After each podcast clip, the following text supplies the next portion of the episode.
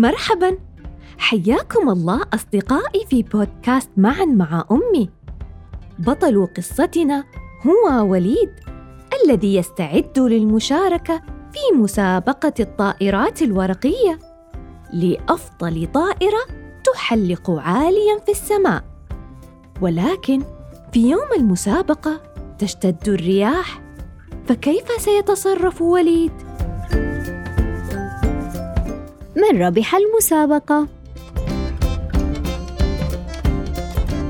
صباح يوم من أيام الربيع المنعشة استيقظ وليد ونظر عبر نافذة غرفته.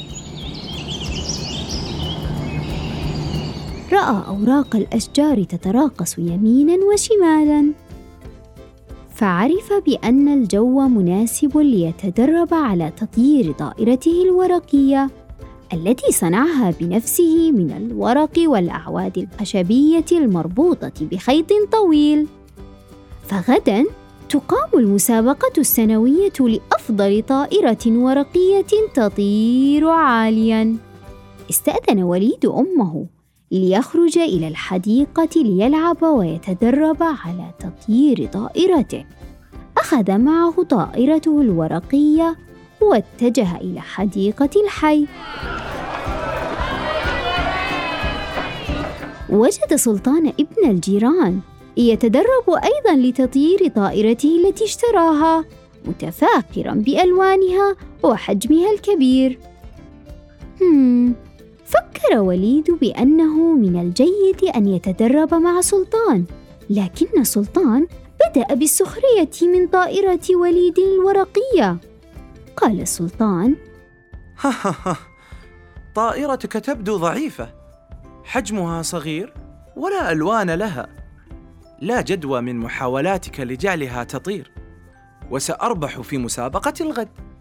حزن وليد بما سمع وعاد إلى المنزل غاضبا. سألته أمه. ماذا بك يا وليد؟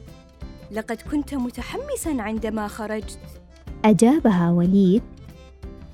لن أشارك في مسابقة الغد فطائرة سلطان هي الأفضل. قالت الأم ومن يدري يا وليد تدرب جيدا واستعد وابذل ما تستطيع من جهد. وحتى وإن لم تفز بالمسابقة فلا بأس لأني متأكدة بأن المشاركة بالمسابقة ممتعة وسنكون أنا وأباك حاضرين لتشجيعك. أسعد وليد ما قالته له أمه. وذهب فورا ليتدرب.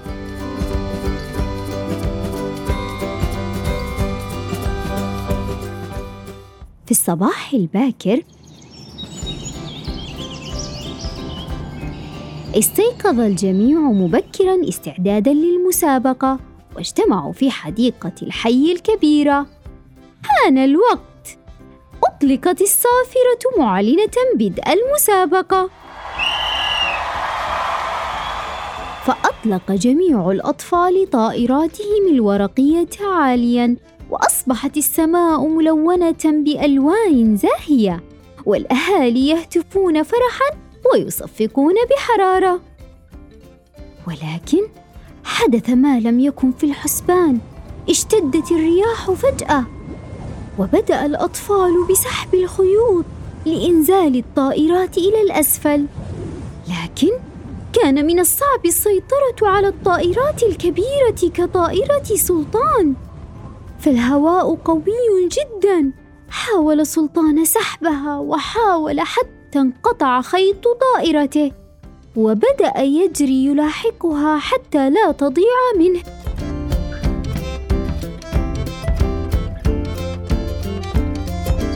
قرر وليد مساعدة سلطان. خطرت في باله فكرة. بحث عن أعلى شجرة في الحديقة وتسلقها وعندما وصل إلى قمتها وجد طائرة سلطان تقترب فمد يده حتى أمسك بالطائرة أخيرا. صفق الجميع لوليد الشجاع وأثنوا على مبادرته بالمساعدة. اقترب سلطان بخجل وقال لوليد شكرا لمساعدتك يا وليد. وأنا آسف عما بدر مني. هل من الممكن أن نصبح أصدقاء؟ ونلعب سوياً؟ أجاب وليد. بالطبع. ومنذ ذلك الحين أصبح وليد وسلطان من أعز الأصدقاء. ويبقى السؤال يا ترى من ربح المسابقة؟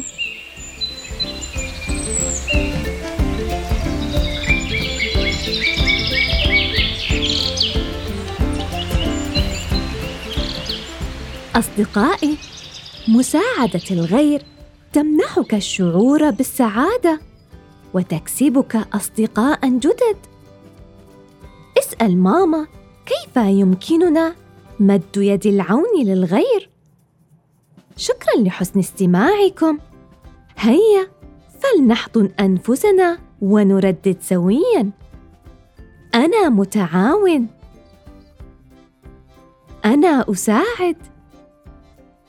أحب نفسي وأحب من حولي. أنا قارئ اليوم. أنا قائد الغد. دمتم في أمان الله.